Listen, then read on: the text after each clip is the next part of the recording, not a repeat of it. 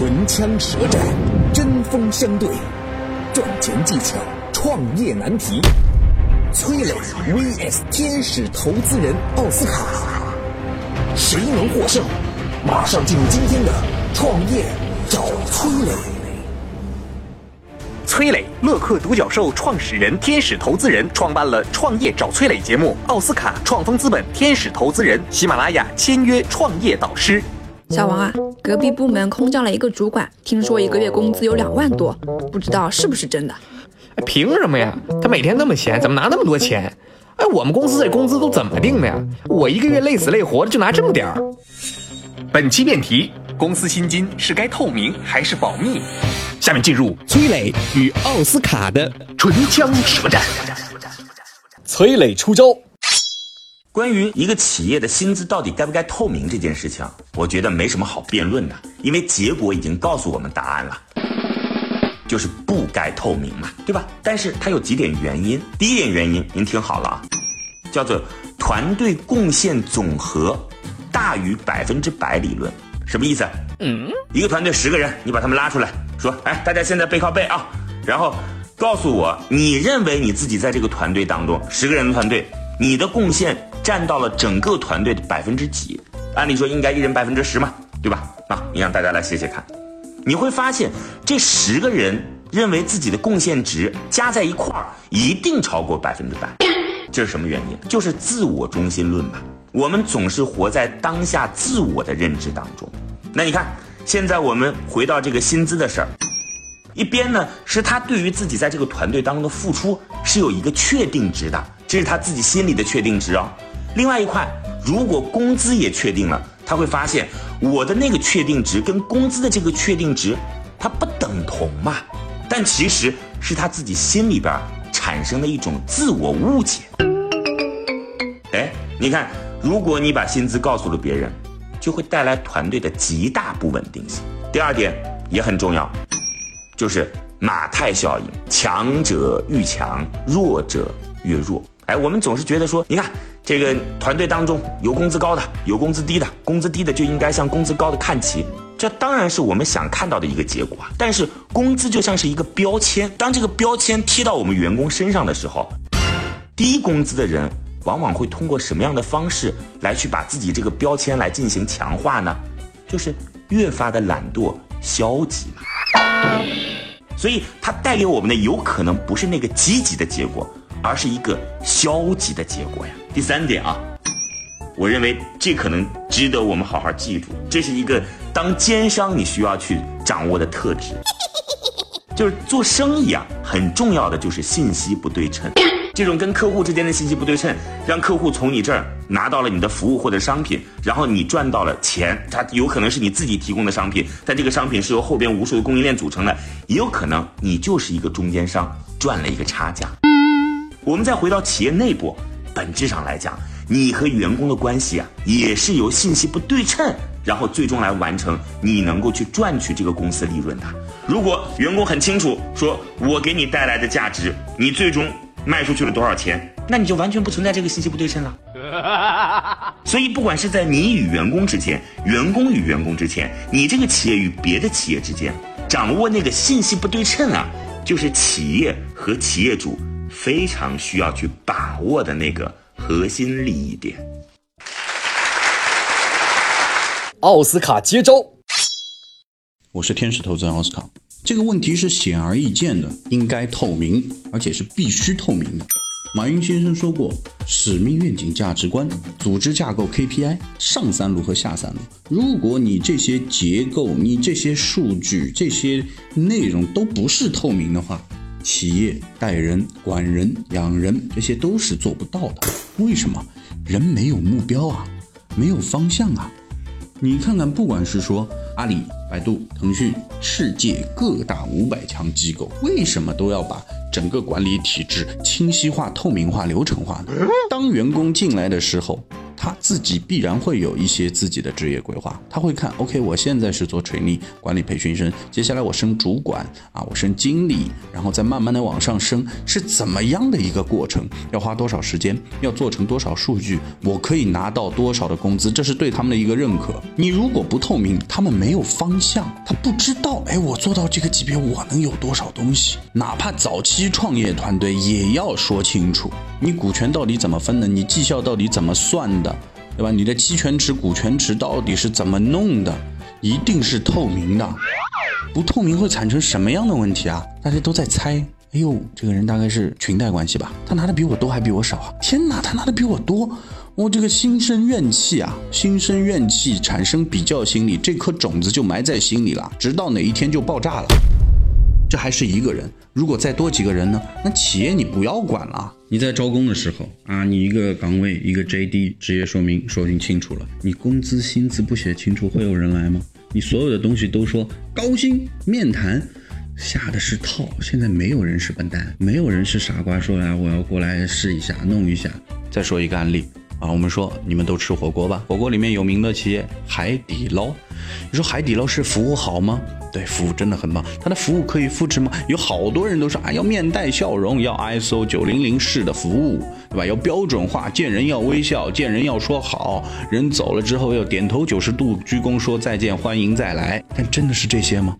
海底捞最牛的是它的人力资源呐，是它的透明的结构化啊。才能留住人啊！你进来了之后，你先做培训，培训大概能到什么级别啊？我前台是什么？我轮岗一圈了之后，我有没有可能变成店长？我变成店长了之后，有没有可能再往上走一走？这个东西是要学的，不仅仅是大企业，早期团队同样适用，薪资必须透明。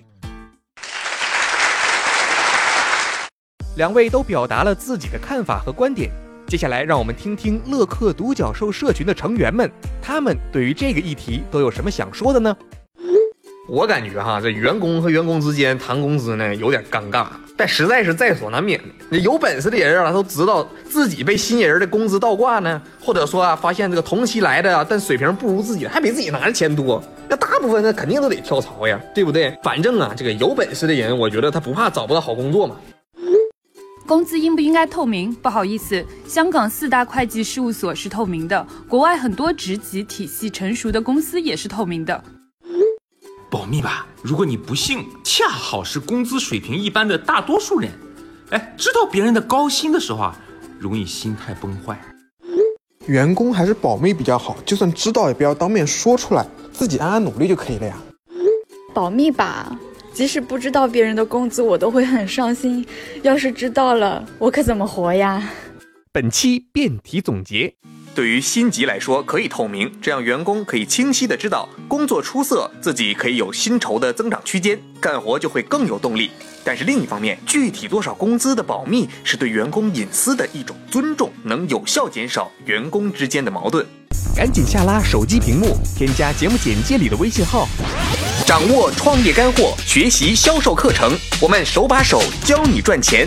创业找崔磊，现在继续。哎，老弟啊，咋的了？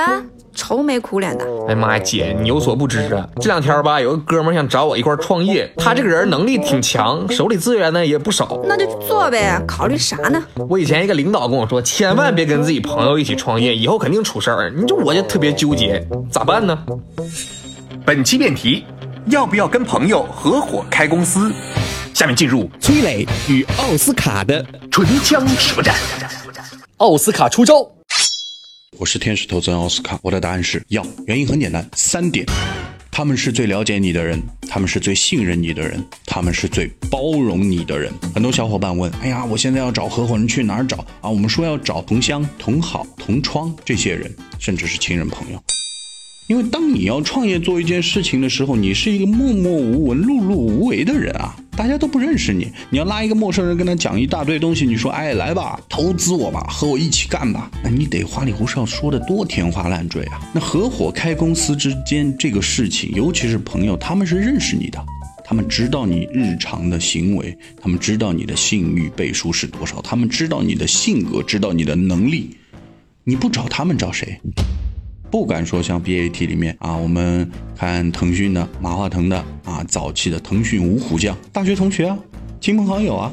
看我们马云马爸爸，他早期的三次创业，不管是他开翻译社也好，最后做黄页也好，到最后开阿里巴巴也好，同样的是这批人呐，都是从身边的人开始做的。你如果放弃他们，你带到外面去找，太难太难，时间成本管不上。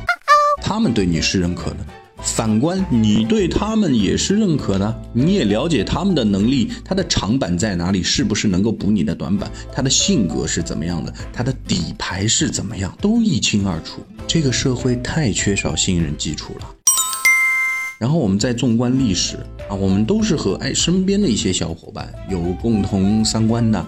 啊，有共同背景阅历的，甚至是相对于来说门当户对的这些人一起合伙干，一起合伙做，这样的摩擦也会在未来的公司发展过程中内耗更少。接着说什么向心力啊？好，一开始你要找公司了，你要找合伙人，他们肯定是什么以利相交，图的是赚钱。但中国这个社会人情世故必然放不下。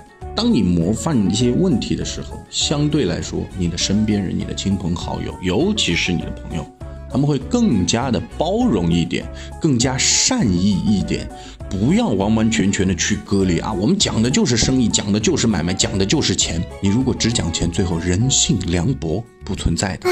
我们都说企业里面一定要有嫡系部队，要有自己的人啊！我在这里可以不用点穿，大家可以自己好好感受一下，什么叫自己的人。所以要不要和朋友一起合伙开公司？当然要。崔磊接招。对于这样一个问题呢，我的答案是：不要跟朋友一起做生意。今天我不是因为站在反方的立场，所以才给出这样的答案，而是因为我们出来创业，其实有两条不同的思维模式。我们先来看第一条思维模式啊，第一条思维模式。就是跟兄弟们一起出来打拼，跟朋友一起做生意，跟身边最近的人一块干。为什么？因为人是孤独的嘛。当你孤单，你会想起谁？Oh no！创业就像是一场征程，在这个征程当中，你当然希望是把过去自己身边最知根知底的人拖在一块儿，你就感觉这条路似乎就没那么黑了，没那么孤独了。在本质上，我们的心里就是这么想的，对吧？所以那个朋友出现在我们身边，其实是陪伴我们向前的人。我今天其实不说跟朋友一块做生意可能会遇到哪些问题，对吧？这个我们做了生意就不能是朋友，当了朋友就别做生意等等，不一定。嗯，朋友和朋友不一样，人和人不一样，很有可能朋友能成为好搭档。但是，第一条创业逻辑我们先摆出来哦，是因为我想找一个陪着我的人。那我们再来看第二条创业逻辑，第二条创业逻辑是什么呢？先想清楚，我接下来要做的这个创业项目，它到底有哪几个关键点？比如说，我准备去做新媒体，好，那新媒体包含哪几个关键点呢？第一，你得知道内容怎么做吧，这是一个重要的部分。第二，做完了内容之后，你得知道怎么来获取到粉丝吧，就是谁来看你。刚开始冷启动怎么启动？放到哪些平台去？这都很重要。这是第二点。第三点，广告费朝谁收嘛？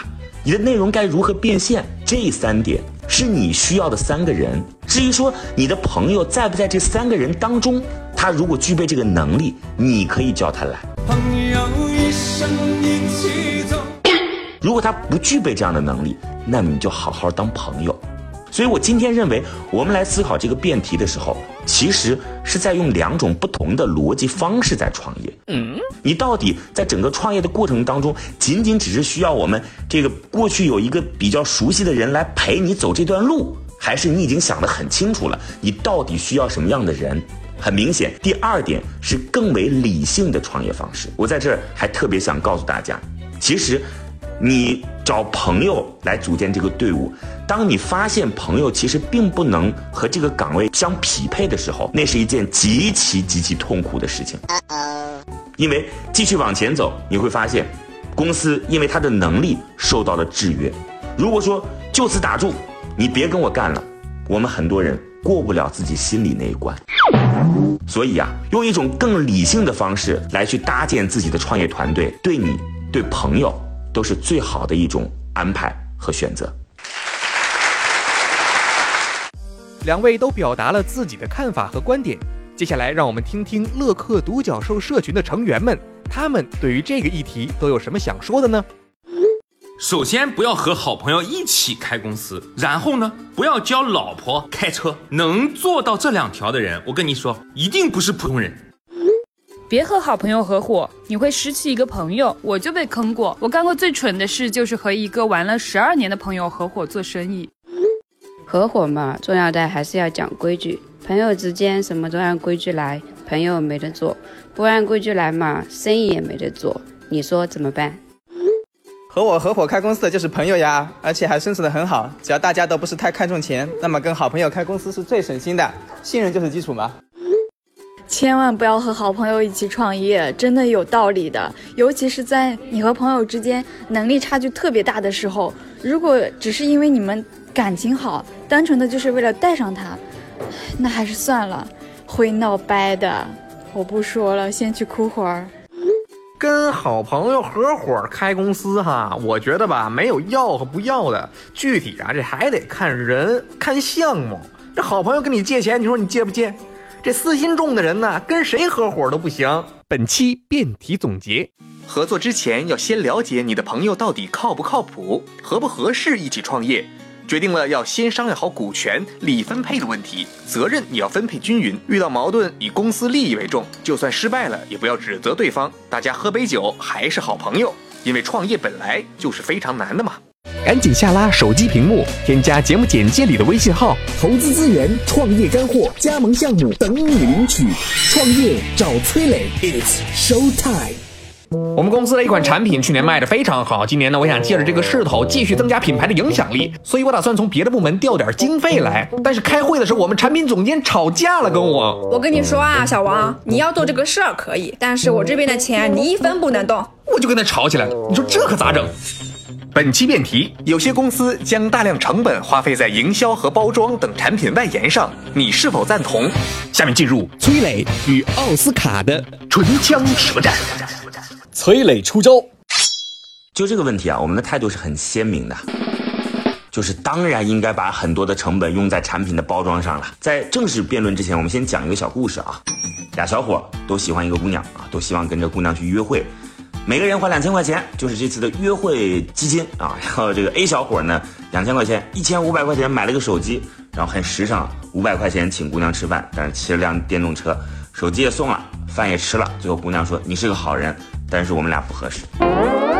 那另外一个小伙呢，他就比较聪明，七百块钱租了一辆宝马，哈，租了一辆宝马，然后告诉姑娘说，嗯，你看我后备箱打开有惊喜，哇，一看，九百九十九朵玫瑰，这九百九十朵玫瑰总共花了多少钱呢？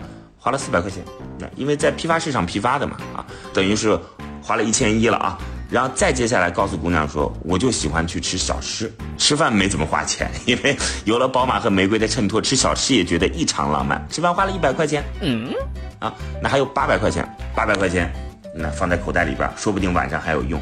这姑娘就被这个很懂得拿浪漫来去作为自我展示的小伙给说服了。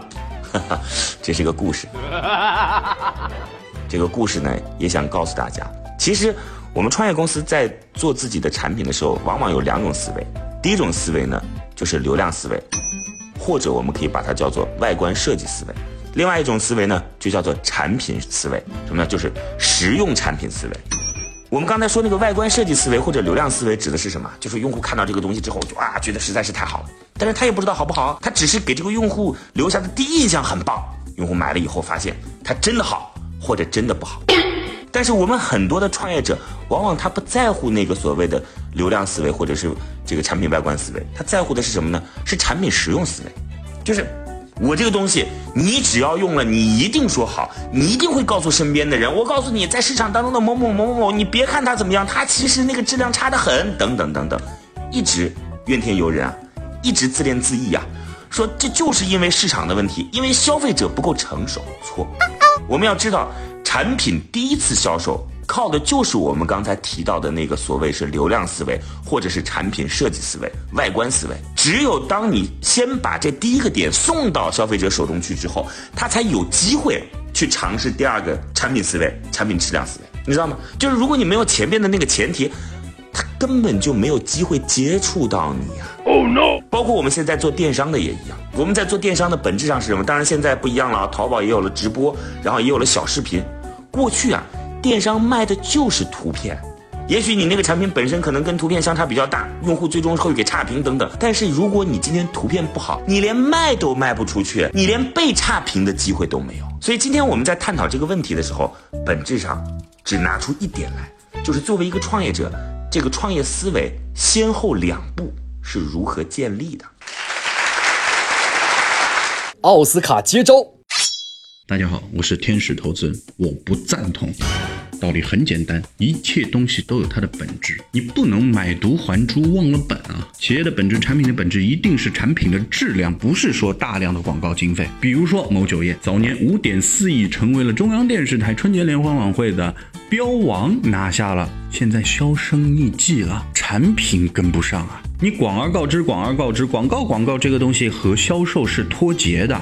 他没有说你投一千万的广告可以带来一千万的利润，是不是？大家要更思考的是产品的本质，我怎么把产品做好？那我们说投资这块儿，就像以前曾经的互联网大佬张朝阳先生他就说过一句话：只注重营销，不注重技术产品本身。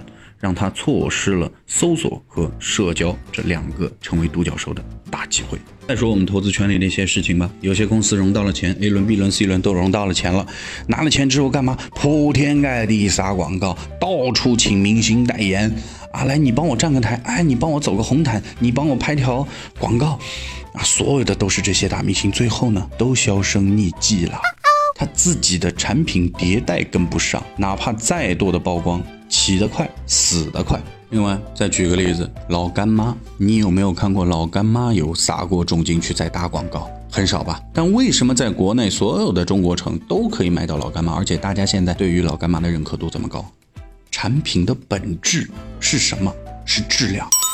但千万不能捡了芝麻忘了西瓜。营销啊，你这个天花乱坠的广告铺天盖地的去撒，是可以博一些眼球，但是眼球背后一定是产品要过硬。刚才我已经说过了，你要的是盈利啊，你要控制成本啊。一个企业的本身，你花了这么多营销费用，如果最后摊薄下来的时候，你没赚多少钱，我花十块钱的代价，最后卖出去了八块钱的货，你说是赔是赚呢？是吧？